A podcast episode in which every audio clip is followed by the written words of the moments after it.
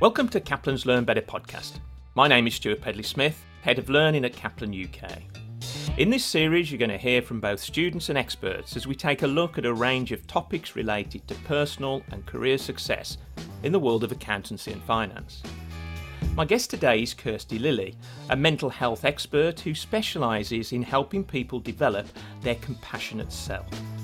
She has an MSc in mindfulness and compassion, and along with many other clients, is an associate trainer for CABA, the wellbeing organisation that offers practical help for the chartered accountant community. Kirsty is here today to explain why resilience is so important, especially in coping with failure, and how becoming more compassionate can really help. Kirsty, thanks for joining me today. Hi, Stuart. It's um, great to be here, and I'm really looking forward to our conversation. Kirsty, um, in the introduction, I mentioned your area of expertise and interest was in compassion and using it in helping with mental health issues. But I'm curious, why, why did you start going down this area? Sort of what, what was your motivation? Yeah, so I think as I supported people through their difficulties, I noticed some themes or general trends in that people often found it very difficult to support themselves. They found it easier to support other people in their social world, but applying those um, skills and techniques to themselves was really difficult. I found themes that people would generally motivate themselves with a harsh inner critic, which often made their stress levels worse. And um, you know, I, I, began to explore ways to help them really with the motivation to support themselves and came across the work of Professor Paul Gilbert, who is one of the leading academics in the UK looking into compassion and how it can help. And it, it really helped me to support other people in a better way. Is it the giving back part? Is that the bit that you find rewarding? Is that the part that's most of interest? I think eh, for me, the the motivation is to see people unlock some blocks in themselves to be able to care for themselves, and that's the most rewarding element for me to help people to flourish, really to help people to have a better relationship with themselves. I mean, one of the biggest factors to support health and well-being is the quality of your relationships. But what we don't often consider is the quality of the relationship with ourselves and we're, really we're with ourselves well all of the time.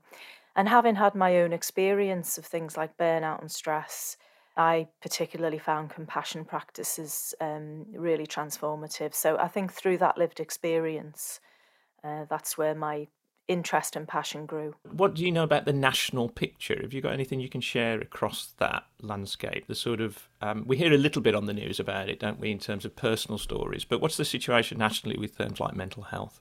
Well, we know that generally one in four people will develop a mental health difficulty to a diagnostic level over a 12 month period. So we know that pre pandemic, the figures were really high. It was up to 25% of the population. We know there are certain communities that have experienced um, poorer mental health. So, young people have been specifically affected really by the impacts of isolation and lockdown and not being able to um, be educated as they usually would. And we know that those people who had mental health difficulties previous to the pandemic have also fared less well. There are people who feel that their health and well-being has improved maybe they've avoided long commutes to work or a busy office environment that didn't quite suit them. But I think overall, you know, most of us have had some experience of stress and adversity, though not everybody has found it traumatic. I think that's important to say. Yes, yes, there's a line, isn't there? Is this always been an issue? Or is it effectively, it's always been there and it's just been more reported and people are talking more about it? I think certainly as we open up our ability to talk about our struggles, then we often see um, rises in the amount of people that are struggling. That's a given, really. We do know that loneliness is a particular problem in our modern day culture, and we know that loneliness, I think that current statistics are it's um, it's as bad for your health as smoking 15 cigarettes today. So I think we generally live in a society that is quite disconnected from each other and we don't live in those usual circadian rhythms with each other. We, we are at heart relational social species. And I think that element of loneliness and disconnection has in some way um, worsened our mental health and well-being um, as a culture. Our brain has been something that's been designed and evolved for us rather than by us. You know, it gets itself caught up into all kinds of thinking and feeling loops that can be deeply unhelpful for us. And that isn't our fault. It's a product of evolution that we've been born into the flow of evolution. And part of looking after yourself is to understand how your mind works and where those little traps are. So that's another element of the wisdom of compassion that we recognize that whilst we've got a brain that helps us to do magnificent things, it can also get itself wrapped up into thinking and feeling about things that aren't necessarily that helpful for us, but understandable in some way. Yes, yes. You bring me nicely on to the, the next bit, Kirsty. Could you give us a few definitions? So, um, resilience and then compassion. Yeah, so I think there are many different definitions of resilience, and it's important for each individual to craft or create one that's particularly meaningful to them. But I think in general, we mean a, an ability to be adaptable, flexible, um, understanding what you can learn through difficulty. Many of the things that affect our mental health and well being are the things that happen to us. And yet, so much of the responsibility is placed within the individual to cope with that. So for me, there's a big imbalance there. So I like to think about it as a, a collective phenomena. Yeah, I think we often have this view of resilience that it's about keeping going through adversity, pushing through our emotions, but really that can turn into a very helpful form of resistance, really, where we find it very difficult to acknowledge that we've reached our personal capacity or our limit and the next step in resilience is to have the courage to reach out and ask for some support. The word resilient is just such a strong word, but the way that you're portraying it is the strength comes from not from shutting the door, but having the strength to, to keep it open in a way and, and be receptive and change your mind and be a little bit more flexible. Good, thank you. Um, compassion. I think the first thing to say is that compassion has been studied across many disciplines, so philosophy, religion, sociology. But the definition that I'm going to refer to now is from a, a definition of human evolution. So, what we mean by compassion is the sensitivity to our own or others' distress and the deep commitment to um, alleviate or prevent that distress. So, in a nutshell, a compassionate identity would be one that is helpful and not harmful, either to yourself or other people around you. That's brilliant, Kirs. Thank you. Let's have a look at those underpinning qualities of compassion. So, the three underlying qualities are courage, wisdom, and a sense of strength and groundedness in your own body and mind. So, if we take courage, I think generally human beings are primed to turn away or resist anything that they find uncomfortable or difficult or threatening. I mean, we have that threat system. So, developing the courage to turn towards yourself and really acknowledge and recognize what you find difficult and recognize that you're struggling in some way and that you might need some help is an extraordinary step of courage that is really counterintuitive to what we're designed to do in times of threat. So I think we mustn't underestimate the strength that takes to really sit down with yourself and say, This is really difficult for me. So that's courage. Wisdom? So, wisdom is the recognition, really, that as human beings, suffering is part of our journey. We become unwell, we fail at things, we make mistakes. That is all part of what it is to be a human being. The recognition that we all struggle at times, we share that as a common humanity. The recognition that we didn't design our brain, we didn't design the emotions that it experiences that we find difficult, like anger and anxiety, rage, guilt, etc. And um, we didn't design a brain that is constantly thinking about things and gets itself wrapped up. But there's a deep wisdom in the acceptance, really, that a lot of these things lie outside of our realm of choice um, in a culture that thinks that we control everything when we, we really we don't. Yeah, absolutely. So courage, we got wisdom, and the last one I've got down as grounded. Yeah, so if we think about courage and wisdom, then the question that we ask ourselves then is what uh, physiological state do I need to be in to access my internal courage and to access my wisdom? The state that we need to be in is really in this grounded presence so that body and mind are connected and we're in that calm state of mind where we can think clearly, we can understand a bigger context, we can access our problem solving brain, and we can see the bigger picture really.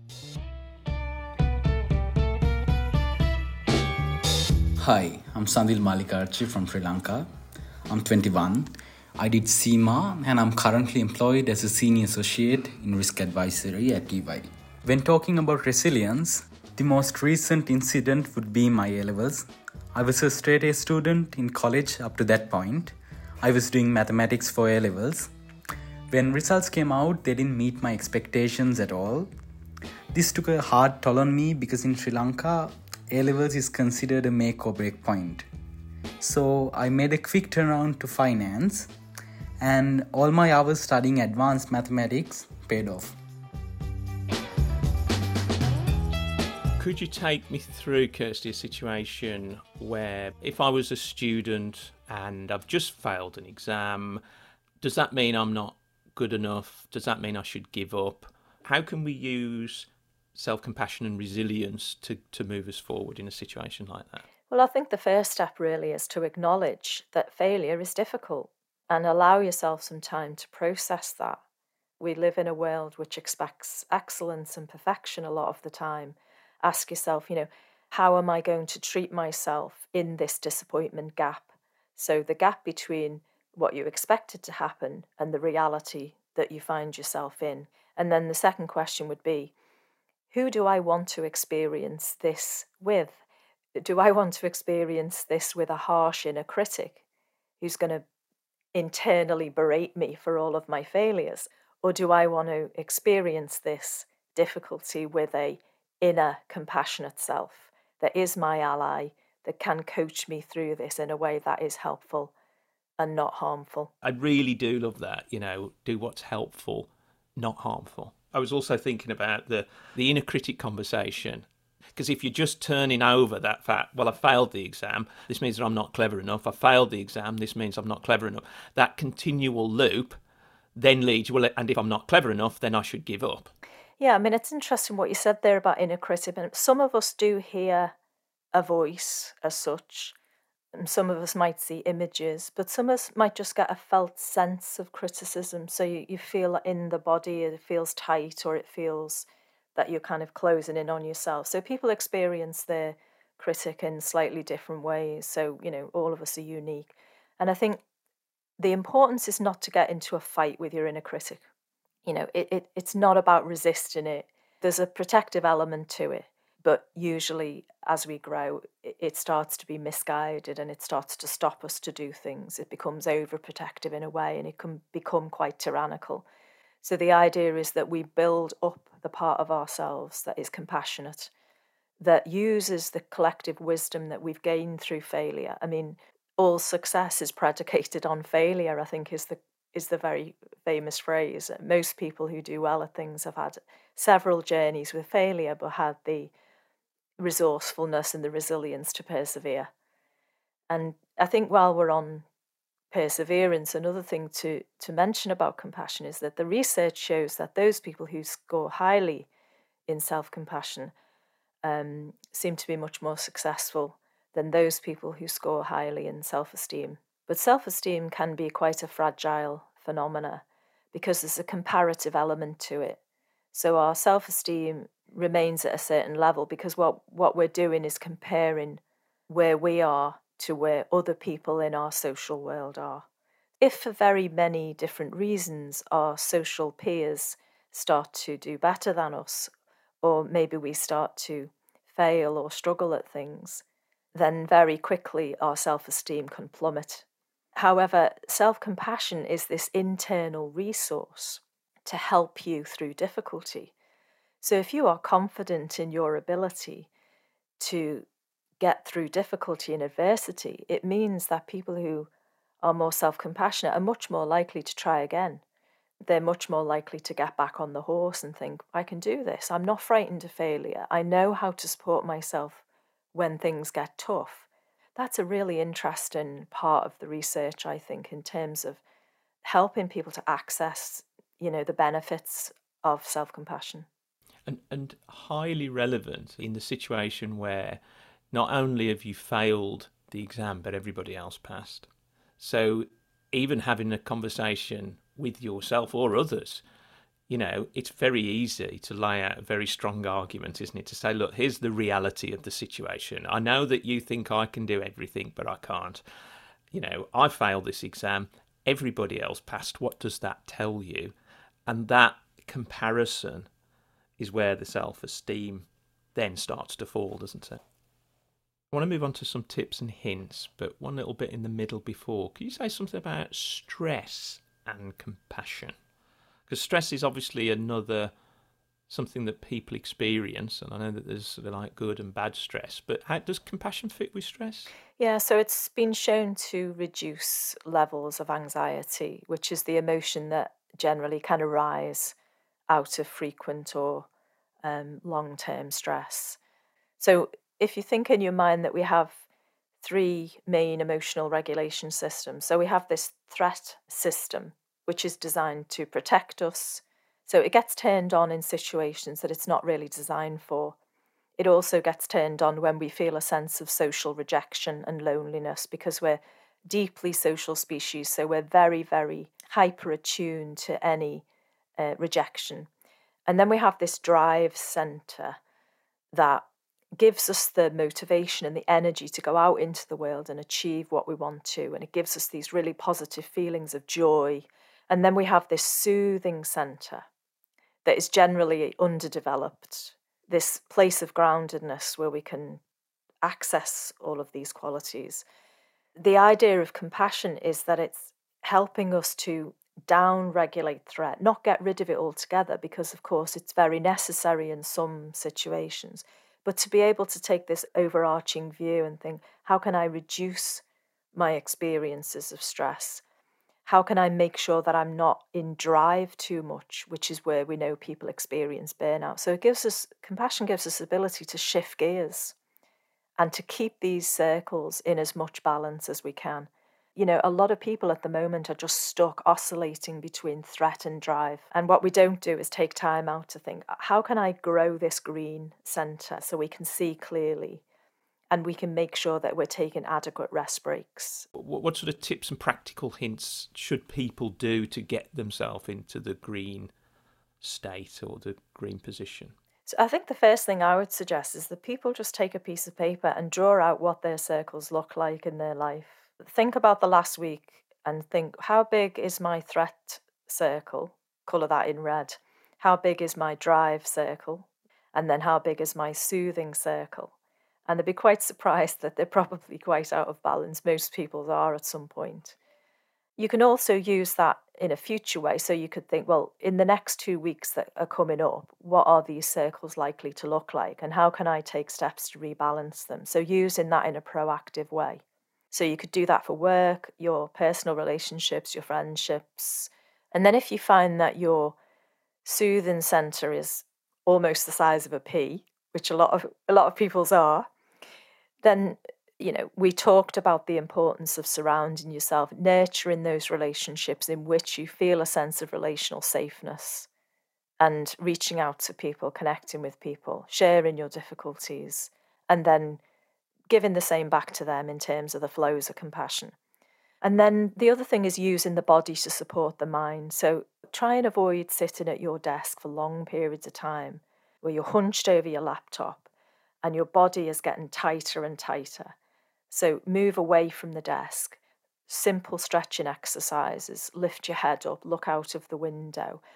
And then other things would be breathing exercises are a really powerful way to regulate your emotional uh, systems. Exercise is a really good way, gentle exercise. And then feeding your brain good nutrition, making sure that you're hydrated.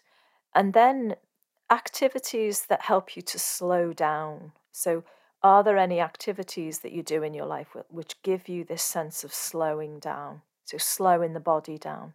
Listening to music is really helpful for that as well because the part of the brain that processes emotion is next to the bit that processes music. So think about what your body needs. Does it need a break? Does it need some fresh air? Does it need a walk? Does it need some water? And then really becoming aware of your are you in a thinking loop? Are you beginning to ruminate? Are you beginning to use your imagination unwisely? Pulling yourself back into the present moment and using the breath as the anchor is a really good way to do that. And I think if you if you think about what people are doing, people have transitioned from classroom learning to online learning. They're they're at work online. They're now learning whole days online. And I think there's this tendency of just sort of rubbing your shoulder and going, oh, that's an ache. That's something I'll just have a stretch a bit later, or I'll carry on and I'll drive through. You know, you get to a point where you dig a hole and your body will naturally say, I've got to stop because I can't do anymore. Staring at a computer screen and studying online and working online, you don't get that immediate feedback that you're in pain. So you carry on and do more of it. And then maybe at a later date, suddenly you wonder why you've had this sort of mental reaction and you wouldn't connect the two.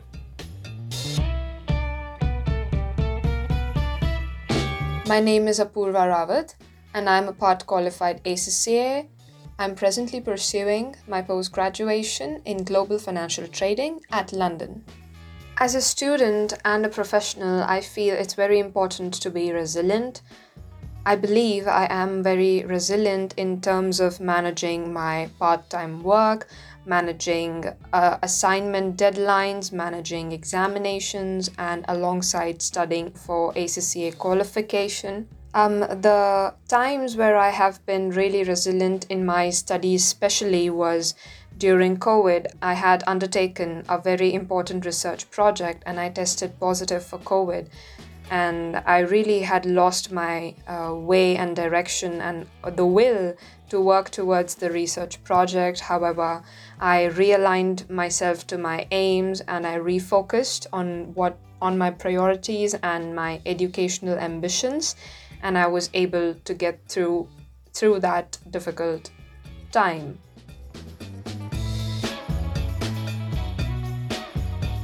What, one of the things that you mentioned, which I quite like before, was micro practices. And I know that will probably relate to what you've just said, but just say a little bit more about that because I thought that was quite an easy thing for people to do, and you know, it's not demanding, but it's regular.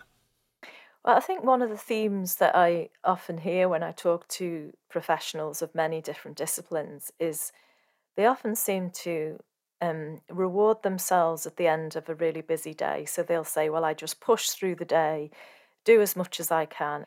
And they'll say, Well, I'll reward myself at the end of the day by a long walk or, you know, a, a hot bath or watching some Netflix, whatever it is for them.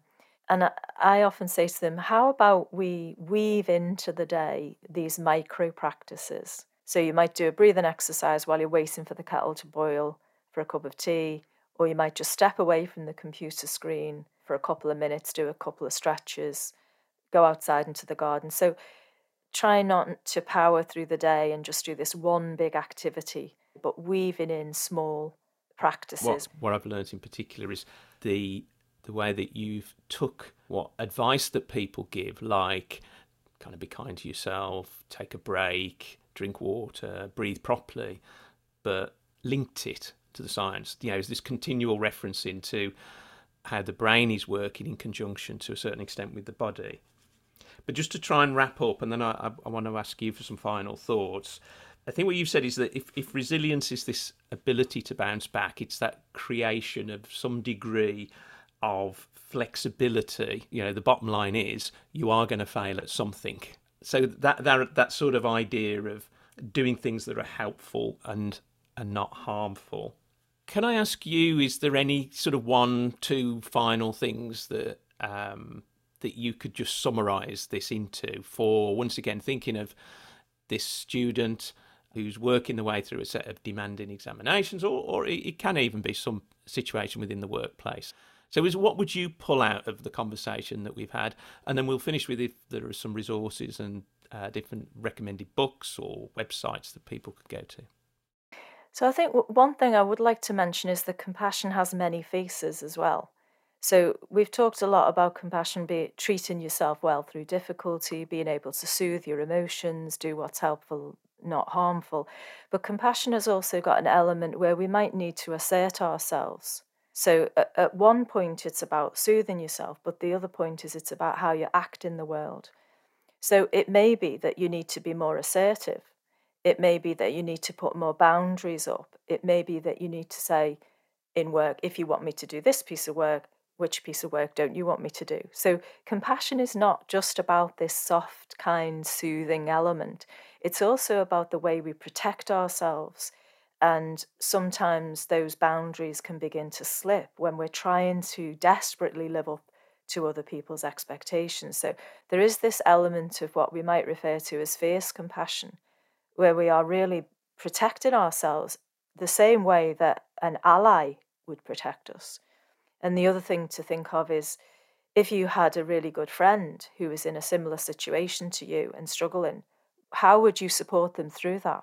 Because the evidence is that about 80% of us would find it much easier to support a friend in a similar situation of difficulty than we support ourselves. So, what is it that you would say to this person? What tone of voice would you use? See if you can apply the same thing to yourself. So, important to recognize that while kindness has its place and it stands on its own merit, compassion is much more than that. And sometimes it's about standing up in your own power and saying, actually, I need some support with this. Um, these are the particular elements of this that I'm finding difficult. Mm. And resources, Kirsty, where, where can people find out more about what you do? Or uh, I mentioned CABA in the introduction. Is there resources on their website? Yeah, I mean, they have a plethora of blogs and videos. They have a lot of training courses that people might be able to access so I'd really recommend that people go there. I have um, a profile on LinkedIn, Kirsty Lilly, and then my website is kirstylilly.co.uk. So I run regular courses and educational sessions, also on things like how do we develop compassionate leaders? What do we mean by a compassionate workplace?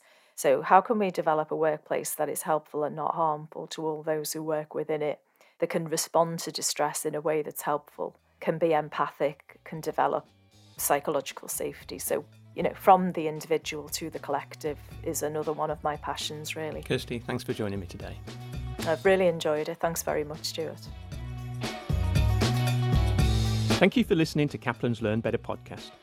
If you enjoyed this episode, please subscribe and don't forget to rate and review on Apple Podcasts to help more people find us. Let's continue the conversation. Follow us on social at Kaplan UK and let us know what you'd like to hear discussed on future episodes.